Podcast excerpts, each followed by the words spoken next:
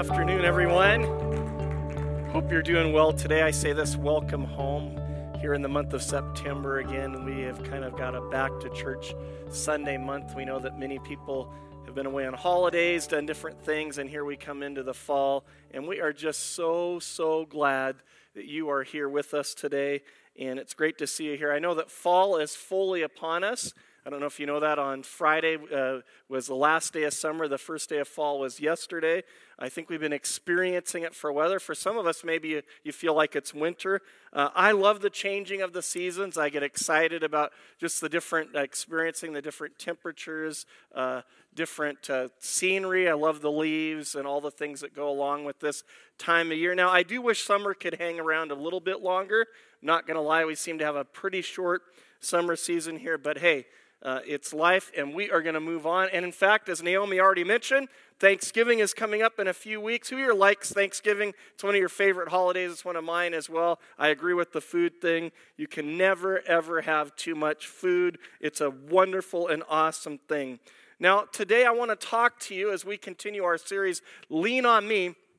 I want to share a story uh, about this. I, uh, many years ago, I used to think that traveling by plane was fun. I, I, I look forward to it. I look forward to just the adventure of, of going through airports and seeing different places and doing different things. But in the in recent years, I, I, I look at air travel as just a way to get from point A to point B. I mean, it's not quite as fun as it used to be. Maybe I've done it a little too often. I, I, I get, you know, tired of all of the baggage rules and regulations, and you can check this on, and you can't check that on, and, and the slow security. I mean, I, I'm I'm all for being safe and protected, but, you know, sometimes it just seems like things get a little bit overboard, like your shoes. I don't know what you're hiding in your shoes, but, hey, uh, you got to take them off. And then the, then the thing about overbooked flights. Why, when you are buying a ticket to an air uh, on a flight, should they be able to sell more flight seats than they have available? I think it's wrong. I think it's crazy. Uh, I don't like it. It's frustrating. But the best part is how small the seats are for those of us who fly in the back of the plane and coach, kind of where all the peasants hang out. You, you, you know, it's the, the, the, the planes that especially have three seats in a row. And, you know, they're they're just so small. They don't they don't they're they're not very big. And I mean, I, I don't consider myself a very large human being. But there are times when I feel like my knees are up to my ears. It's just it's crazy what you have to do. And there was a flight one time a few years ago. I was going to visit some family in Nashville, Tennessee. I have some family that lives out in that part of the United States. And as I was going there, I was flying from Phoenix, Arizona to Nashville, Tennessee, about a three-hour flight. Um, I realized I was in the best seat of all, that middle seat. Now, when I got to my seat and I sat down, um, there was a, a challenge. I had two large men that were one on my right, one on my left. I was sitting right in between them, and I was kind of like, hmm, I wonder how this is going to work. I didn't know that there was an armrest. I couldn't see it. It, it wasn't available to me. And so I remember I was sitting, and I was just kind of in between, and I was like, this is going to be exciting and fun for the next three hours of my life. The, the, the, what could go wrong? Well, fifteen minutes after the flight took off, the guy that was on my right side who was on the aisle, I noticed was starting to do the, the funky chicken. He's like, and all of a sudden he, he was asleep, and he was snoring. And then as he moved, he started to do the, you know, so I, I'm already sitting here. And the next thing I know, his head is right on my shoulder. Now, I had a choice. Do I, do I say something, or do I just endure? And, and you know, I, I, I was kind that day. I, I think I had good sleep the night before. I decided I would just endure what was going on, the snoring, the slobbering, the, the, the sweating. I, I was just stuck. You know, you see, the, the thing was, he was leaning on me. Okay, you, you, you get my time. Today we're going to continue our series called what? Lean on Me. Simply put, I need you and you need me. That we need each other to grow, to mature, to become everything God intended for us to become. We need to lean on each other. Now, here's the question. I'm just going to get right to the chase today. Here's the question I have for you. Can people lean on you? Are you somebody that other people can lean on? You see, a lot of times we, we look at church and we, we, we look at what we're, we're doing, and I believe this, that together we are called to be an impactful, transformational community. That when people come together, that when we come together, lives are to be changed. They're to be transformed. We're to see people come to make decisions that Jesus is to be the center of their life. Our desire is to see people grow and mature. But here's the question. You see, it cannot be just a one-way street. I talked to a gentleman even in the first service who's like, man, you, the, the things you've been talking about here recently have changed me. I used to just look at everybody like, how can they help me? But I'm realizing I need to help other people. And I was like, amen. You're catching it, brother.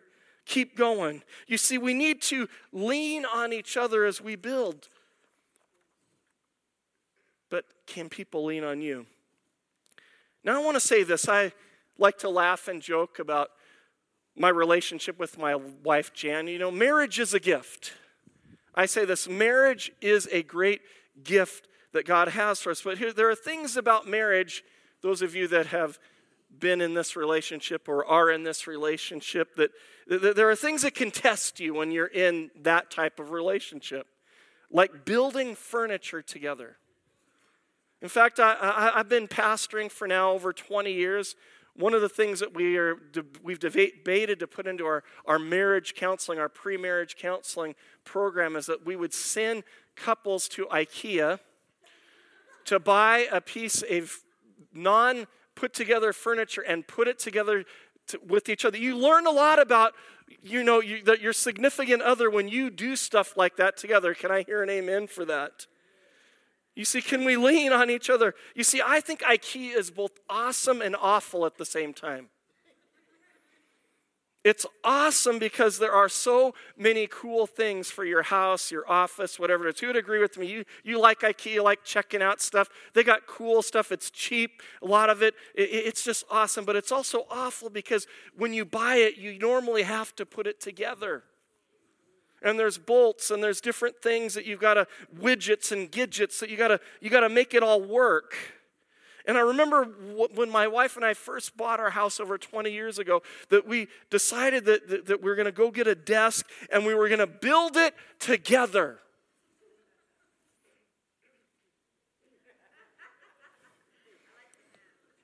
Now, who understands that assumption, assuming things is never a good thing in relationships?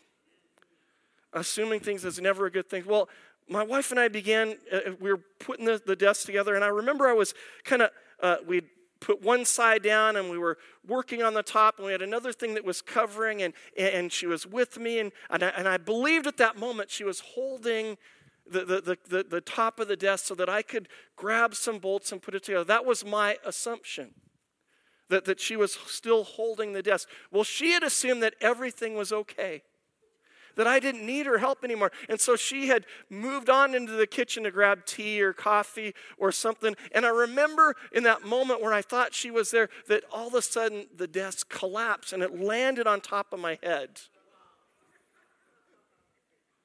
You're laughing. I didn't think it was very funny back then.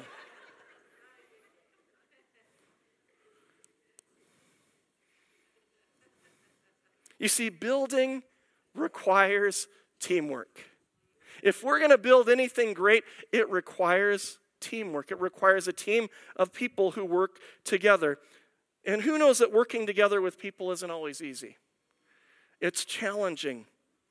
I think that that's why God calls church to be a family community. Why? Because he knows that there will be challenges with us working together, but we need to overcome those challenges, because when we do, we grow and we mature. Now, in the book of Nehemiah, we have a story about some Israelites who have been conv- commissioned by the king of Persia to go and rebuild, rebuild Jerusalem. Who here remembers a few weeks ago when I talked about Daniel, the story of Daniel in the lion's den, or not in the lion's den, but just how Daniel and his friends had been taken from Jerusalem. Well, now we're moving forward in time seventy years later. And now they're heading back. And they were led by two great leaders, Ezra and Nehemiah.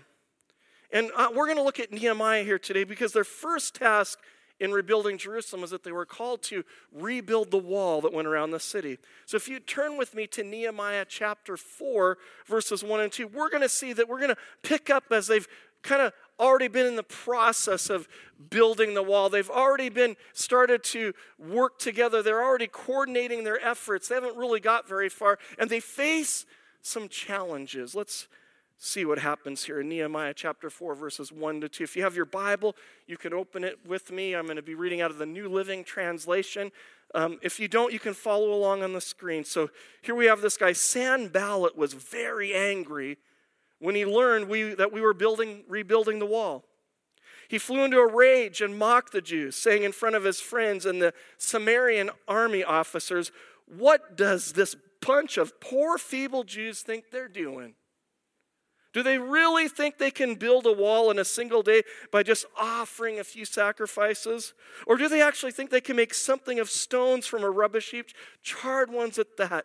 Who here knows that when you decide to do something significant in your life, sometimes there are people that will challenge you?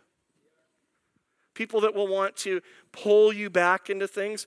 Well, when Nehemiah and the Israelites started to build, they began to face these challenges. You see, Sanballat and his friends began to mock and laugh at them. You can almost hear it when I was reading it. "Look at you fools. What you want to do is impossible. You know that it's hopeless." I don't know if you've ever went to do a task and all of a sudden you got in the middle of it and you go, after about fifteen minutes or an hour or a day, you're just like, "Oh my goodness, this is hopeless. I can't do this."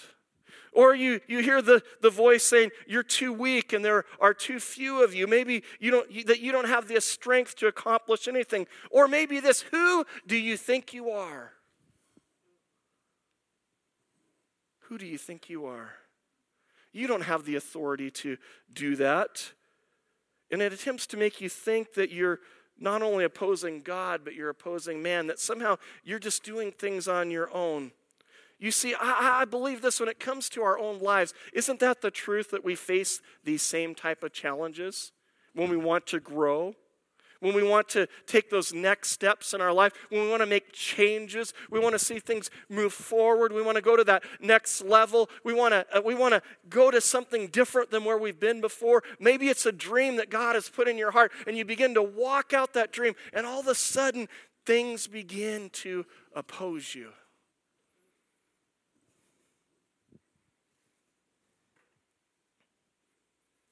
You're going to take that self-help class. You've wanted to go back to school. You've wanted to do something to build yourself up. And in that, the moment that you finally work everything out, your boss changes your schedule at work. And you're just like, "Oh, what can I do?" You're going to become a better leader at school. Maybe there's some students that are that are in here, and you just want to be somebody that, that stands out for, for good things, and the, the, the cool kids all of a sudden are calling you nerd and loser and things like that, where you just feel discouraged and small and insignificant. Maybe you want to quit smoking. You just you know that it's time in your life. You want to get healthier. You want to change this, but your stress level today is at DEFCON five. There's strain in your relationships with your spouse or your significant other or your kids or, or, or your boss at work. You're just facing stress. You're just like, I, I just can't overcome this right now. Maybe you want to start a business, but you're so afraid of failure. You can begin to hear things whispering in your, "What are you doing? You can't do that. Who do you think you are? Look at you, you're not qualified." Sometimes it can be people. Innocent people, people that just, they don't realize it. You're just like, "Man, I'm excited about this." And they just make a little comment. And it just gets in your heart and your spirit. Maybe they're a real enemy. They just like oppose you. Sometimes it's just the thoughts that you have in your head, those seed thoughts that you're battling. I believe we can face similar situations as a church family, where it seems there's always something trying to stop us, something always trying to stop us as Eastside City Church from moving forward into what God has for us. Things that begin to pull on us like, you tr- tried that before. Why are you trying that again? Don't do that. Didn't work last time. Why do you think it'll work this time?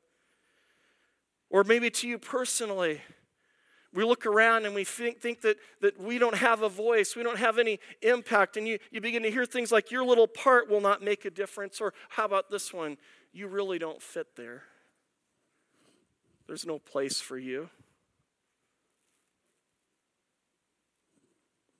We get discouraged. We get demotivated. And if we're not careful, it can begin to impact our, our spirit, and we we, we begin to, sh- uh, to to walk away from even trying to walk together or work together. We turn from being a builder, because we're all called to build, and we can become a basher where we destroy, we tear down, we criticize, we begin to get negative towards people and vision and leaders and all the things that are tied to it. But here's the thing, we want to be constructive, not destructive, don't we? I believe that each one of us wants our lives to go forward. And I, I'm here to tell you today that when you're facing those things, that some of these situations, God didn't intend for you to battle all alone, all by yourself. That you need other people. But just as significant, I want to say this to you, there are other people that need you. Can they count on you? Can, will you be there for them?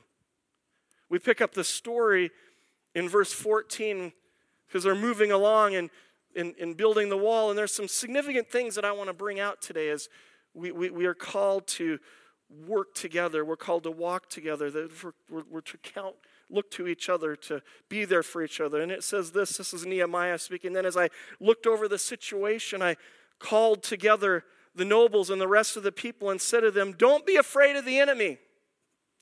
Remember the Lord, who is great and glorious. And fight for your brothers, your sons, your daughters, your wives, and your homes." When our enemies heard that we knew of their plans and that God had frustrated them, we all returned to our work on the wall. But from then on, only half of the men worked while the other half stood guard with spears, shields, bows, and coats of mail.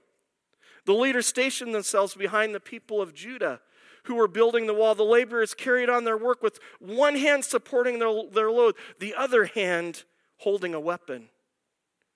All the builders had a sword belted to their side. The trumpeter stayed with me to sound the alarm. Wow. There's great power in encouragement. See, here's my question. Have you ever faced a situation in your life that just seemed so dark, so terrible? You heard a rumor. Maybe it was something that was spoken about you, or you heard something about a family member, maybe about a health scare, or or just something where, where when you, it first begins to hit you and people begin to talk, it just seems like there's nothing but despair. But then all of a sudden, somebody else comes and gives you a different perspective. They begin to share something a little different. They bring new information, and it changes your perspective. It changes the way that you see things. When my son was two years old, we noticed that he was becoming more pale and that he was becoming quite lethargic, like he had no energy. He didn't want to do anything. And so we got concerned after a day of seeing him behave this way. And so we decided, I think like most parents would, that we were going to take him to the emergency at the children's hospital. We wanted to figure out what, what what's going on here. This this isn't great. And so when we showed up, they they they did a blood some blood work on him. They they looked at him and they came and shared with us some news that was really quite disturbing. They said, "We don't know how to tell you this, Mister and Missus Richard, but your son is no longer producing red blood cells." Well, I'm, I, I have a little bit of scientific knowledge, but you don't get oxygen without red blood cells. I, I think this is a kind of a, a tragic scenario. And so we began to ask, well, well, what's going on? And they began to use words like leukemia. They began to use words like blood disorders. And they were even talking, they're like, we, we may in the next few hours have to give your son a blood transfusion just to see if he can make it. And, and we were kind of like, oh my goodness, God. What do we do? What do we, how do we handle this thing? Well, about an hour later, the blood specialist, a doctor, that that was his his work, and he took a few moments and he looked at everything, and he came into our room, and we were crying, and we were just like praying for our son, and he's playing over in the corner. He doesn't realize that what's being talked about. He's two years old, and and, and we're watching him, and we're wondering, God, what what's the, his future going to look like? And this doctor comes in, and he says, hey, guys, I just want you to know you don't need to worry about anything. I think you've got a virus. There's some viruses that, that knock out the immune system and the, the, the blood. Yeah, it's serious, but you just need to watch him for a few days. I, I believe he's going to be okay. Whew. Perspective changed in a moment. It changed everything. You see, that was the news that Nehemiah was delivering to the Jews who are walking on the wall. Here they had just heard nothing but mocking and cursing and all these things. And he was reminding them, he was giving them a different perspective. He was saying, don't be afraid of the enemy. Can I say this to you today? Maybe you feel like things are opposing you. Maybe you feel like you're in a difficult place. I'm telling you today, I'm reminding you, don't be afraid of the enemy. Don't be afraid of the enemy. Don't be afraid of his lies. Don't be afraid of his curses. Don't be afraid of he who opposes you. Because as Nehemiah said, remember, God is for you. I love this. Remember the Lord who is great and glorious. Oh, yes. He's saying, remember what God has done for you in the past. Remember that you're not only fighting for yourself, but you're fighting for others as well, for your sons and your daughters and your moms and your dads and your brothers and your sisters. We're fighting for each other. Don't give up. Don't quit. Who here knows when we're left alone with our thoughts, we can go to dark places.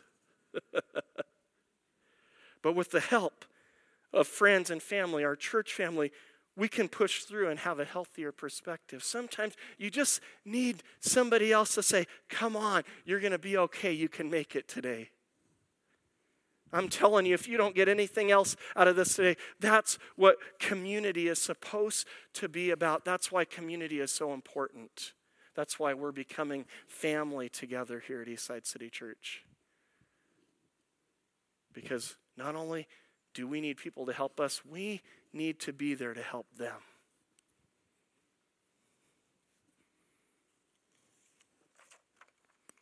And it says then we, they, that, that we return to our work on the wall. You see, he didn't just encourage them. He didn't just change their perspective. He said, look, we got a job to do. Can I say this to you today? Each one of us has a job to do. Each one of us has a job to do in building a greater and more impactful and powerful church community. Each one of you has a part to play in that. But building requires teamwork. It requires us working together. Do you know how difficult it would be to build a twelve hundred square foot home all by yourself? Number one, you likely don't have all of the skills. You might be a good carpenter, but that doesn't mean you're a plumber. You could be an electrician, but that doesn't mean you know how to pour concrete. You might be excellent at, at drywall and insulation, but you may not know how to install a furnace or a heating system. You see, there's so many parts to it. You probably don't have all the skills to build a house by yourself. And if you did, it would take you a ginormous amount of time. It'd be like in the Bible where it was like, it took thirteen years to build the palace. You're like, whoa. You see, when we work together, good things happen. When we work together, we can see things happen even more quickly. But here's what I have. You, you got to hear this, and, and I'm going to kind of step into things. Can I challenge you a little bit today? Are you okay with that? Listen to this. Nothing happens unless you take your place. You got to take your place.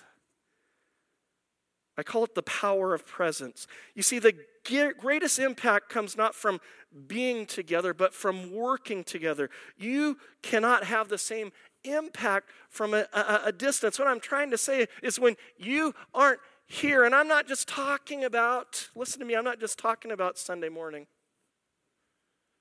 Even though Sunday morning's important, because it's where we get to worship together. Who here just loves it when all of a sudden we're all worshiping and you can just sense God's just presence through all of us being exalted? Isn't it a powerful thing?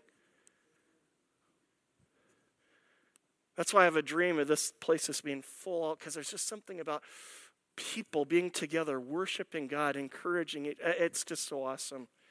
Reminds me when I go to a football game and there's sixty thousand people, all, ah, the hair on the back of your neck just goes, poof. It's fantastic. It's euphoric. But there's also small groups. There's places where we meet together. That's still the church. There's also, uh, can I say this, there's prayer gatherings. There's Uh, celebrate recovery. There's other things that we're doing as a church that, that it's all about us being together, building together. And you have a place in this. When I go on a trip, I, I make a, a point to contact my wife and my kids. We talk about the, the day in different situations. When problems arise, I give my advice. But I'll tell you what, when I'm Skyping or I'm on a video chat, it's not the same as when I'm physically there. The greatest gift I can give my wife and my children is my presence. Not that I'm so awesome, but hey. The greatest gift you can give your church family is your presence, being here, being a part of it. And I realize that in this day and age, there's a trend that is happening in churchdom in North America that people are coming to church less and less often. I got people that come here twice a year, and they're like, man, Eastside's my home. And they and I believe that they, they, they relate to us. But I, what I'm saying is, what you don't realize if you're only here every once in a while is that there are people that need you in their lives that are missing you. You have value. You have influence. You have impact. And I want to tell you this today, that, that if there's a lie that would like to come into your head and say, look, it doesn't matter. No, nobody cares. But I'm telling you, it's important.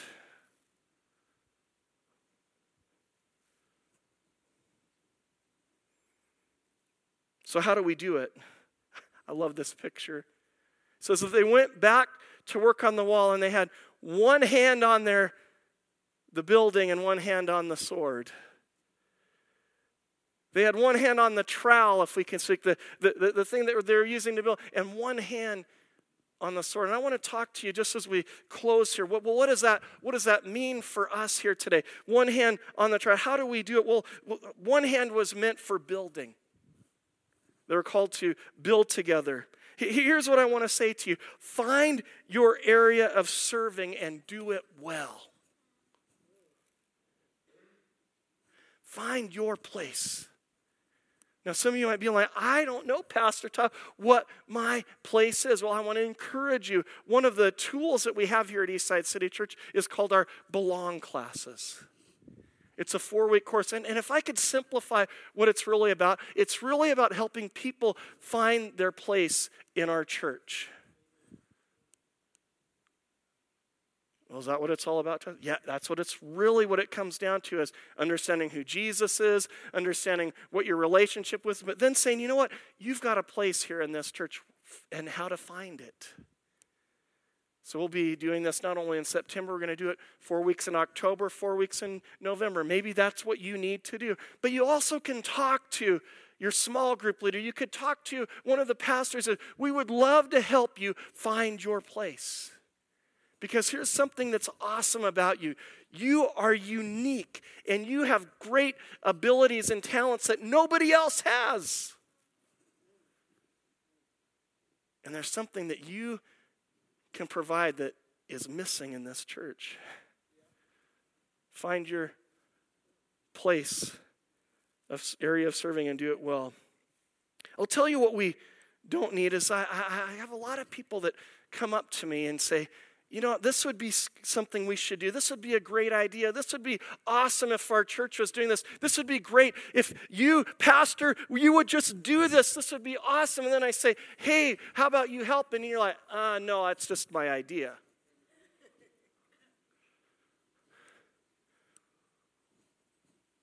I think sometimes when we talk about the church, we think it's just the leaders or a few people.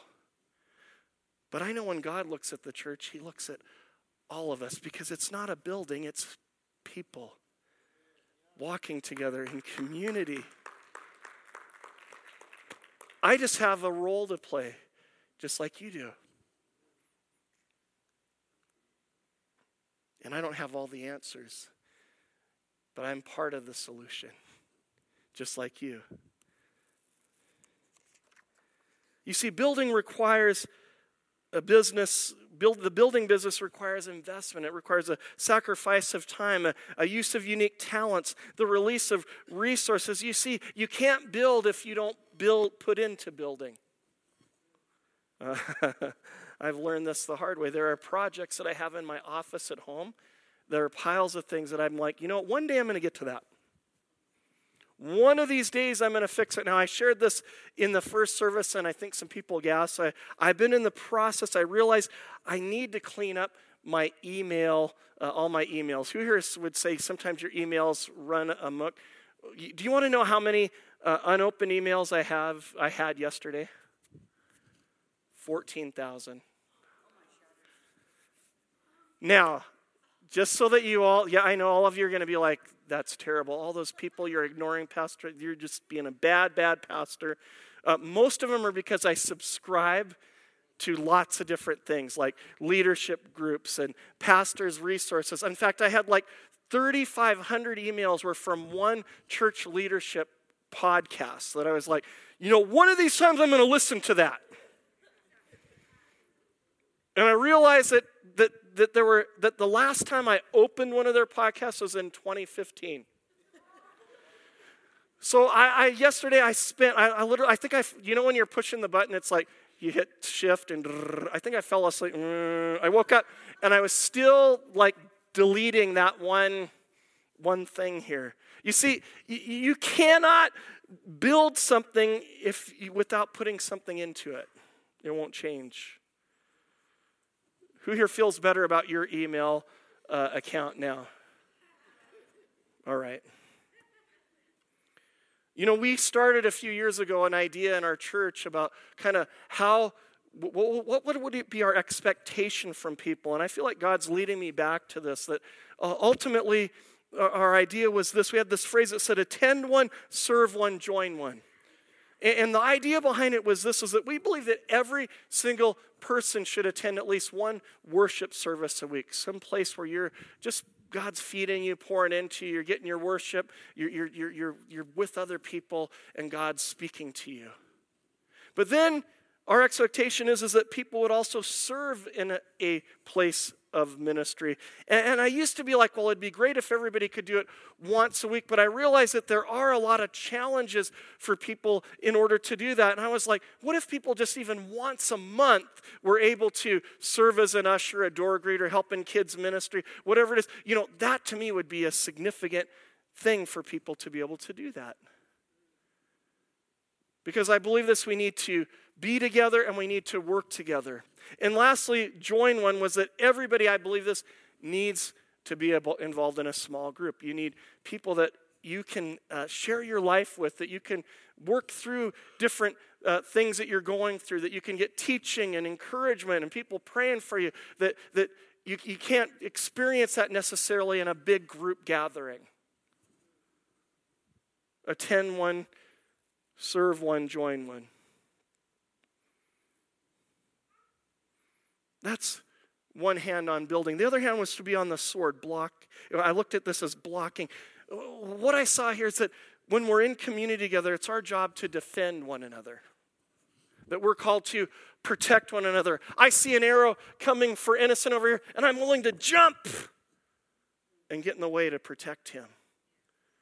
That that's part of what building community is, that I will defend your reputation, I will defend, uh, fight for good things for you, that we will walk together, that we will stand together with our shields of faith. But God's given each one of us a shield of faith. Now, when I, I this is Ephesians chapter six, it's the full armor of God, that we are called to take up our shield of faith to do what? To extinguish the fiery darts of the enemy. Now, one of the things that I realize is that the enemy can attack you from many different ways. And when the Bible was written, you have to understand that they were into uh, that kind of that ancient warfare where, where the knights would all march in, in a line, and then the people across would be in their line, and they would take their arrows, knock, release, and people would, you know, they would they would hit them with all of their stuff. You know, crazy. I mean, who wants to be a frontline guy in that, that scenario? But what they would also do is they began to develop different defense tactics. And so they would take their shields and they would either form a wall where they would stack their shields low, some in the middle and some over the top, so that regardless of whether the enemy fired arrows or a swordsman came with the sword or they they went to hit him with spears, they were able to be protected. And I look at that heart, that thought and that idea, that when it comes to our faith, that if I just have my shield and the enemy's firing arrows and also throwing a spear, it's going to be very difficult for me to block both the arrow and the spear. But if your shield is linked with my shield, not only are you going to protect me in the front, but my back is going to be covered as well. Because I'm going to cover your back while you're covering my back. We're going to have a, a shield over our head. We're going to have a shield at our feet. Why? Because we're linked together by faith. And when our faith is, when my faith is stacked with your faith and the faith of other believers, we become an impenetrable wall against the attack of the enemy. And instead of fighting against each other, we will fight for each other. You see, it's important that we guard each other's backs. You see, there's damage when we fail to pro- that can be done that's sometimes very destructive, and for some people it's been almost irreparable when people fail to protect each other. Well, how do we protect each other? First of all, in the things that we say about each other, the way that we talk. That we purpose in our hearts to encourage each other, that, that, that we won't say bad things about each other. Now, I want you to know that your words have incredible power. They're like arrows. They go out. Now, these arrows can be good arrows, positive, life-giving, encouraging, or these arrows can be destructive. Now, here's the thing that you need to understand about the power of your words. It doesn't matter whether the people can hear you speak it or not, because it's still powerful. If I curse you in my home, I'm still cursing you. And it can have impact on people's lives. But the same is true that I can bless you. And it has impact. There was a, uh, I shared this a, a few years ago. There was somebody that did a, a test. They were, they grew like a, a, a bread, a, a yeast culture in a, in, in a jar. And they put, in one jar, they what they did for a whole month is they cursed the jar. While the other jar, they spoke nothing but good things and blessings. And what they found at the end of one month, the blessing jar was relatively healthy. There was no decay. There wasn't any uh, yucky things that had begun to grow in it. Just becomes from somebody speaking blessing.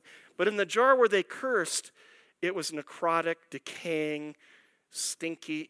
Words have power.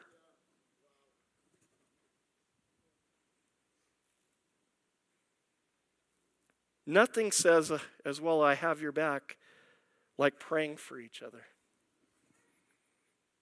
I believe this, as a church, we need to pray together more. There's great value in corporate prayer. Now, I'm going to say a little joke. I'm going to tell you it's a joke right now. You know how to disperse a crowd? Call a prayer meeting. You know how to get people to to to, to go like, whoa, hey, I got, whoa, whoa, wait a second, I got other things to do. Well, you just call a, a prayer meeting. Well, we we we are like, well, Pastor Todd, that's really sacrilegious of you, but it's true. You see, I believe we struggle because we face busyness. We we sometimes fail to see the value in what we're doing. Or we don't find that, that, that what we're doing is making a difference because sometimes you can't see it right away. It takes time. But I believe this, that God's design for us, first of all, is that we'd pray for one another in our own private prayer time, that we'd be praying for, for one another, our small group, our friends, our family, our leaders, that we'd be praying for them. But there's also something powerful when we come together to pray. And God's been challenging me more and more and more, Todd, don't neglect that time of praying together. Watch what you're doing. Come together. You know, we have corporate prayer time on Wednesday nights from seven fifteen to eight thirty. I know people can't be there every week. I get it. I'm not there every single week, being honest. But we need to come together to pray. Whether it's in our small groups, whether it's with our, our friends and our family, but there's something about our church praying together. And I have a dream, because I believe this is what's going to break through to see more transformation take place. I have a dream that one day we're going to have prayer meetings where this whole auditorium is filled with people crying out to God.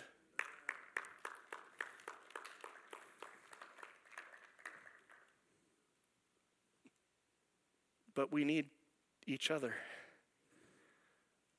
I want to encourage you that your presence makes a difference. I'm going to invite Margot to come up here today. You see, we can stand against the enemy together. In First Peter two, verses four to five, Peter writes this about who we are as his people. You are coming to Christ, who is the living cornerstone of God's temple. He was rejected by people, but he was chosen by God for great honor. And you are living stones that God is building into a spiritual temple. What's more, you are his holy priests. Through the mediation of Jesus Christ, you offer spiritual sacrifice that please God. You see, what Peter is saying is that we are living stones who are bla- placed together in the walls of the house of God. That when we unite ourselves together, we become this place, this people that can help people, that can encourage people, that can rescue people, that can change people.